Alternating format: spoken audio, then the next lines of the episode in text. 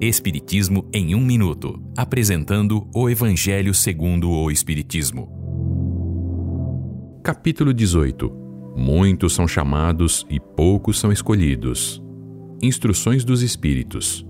O cristão é reconhecido por suas obras. Esta é uma livre interpretação do texto de Simeão, de 1863. Disse Jesus: Nem todos aqueles que me dizem Senhor, Senhor entrarão no reino dos céus, mas somente aquele que faz a vontade de meu Pai que está nos céus. É momento de prestar atenção, pois chegou a hora de ouvir. É suficiente dizer eu sou cristão para seguir o Cristo? Os verdadeiros cristãos são reconhecidos por suas obras. Uma árvore boa não pode dar frutos ruins, nem uma árvore ruim pode dar frutos bons. Deve-se cultivar a árvore da vida, da esperança e da fé. Jesus a plantou e incentivou a cuidar desta árvore com amor para que produza frutos divinos em abundância.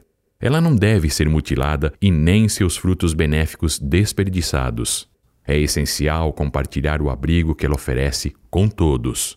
Não se colhem uvas nos espinheiros.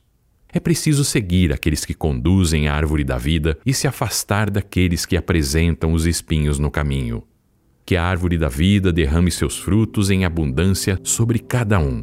Todos devem ter fé e orar. Esta é uma livre interpretação. Livro consultado: O Evangelho segundo o Espiritismo, de Allan Kardec, edição 3, em francês. Visite nosso site www.vidaespiritismo.com.br.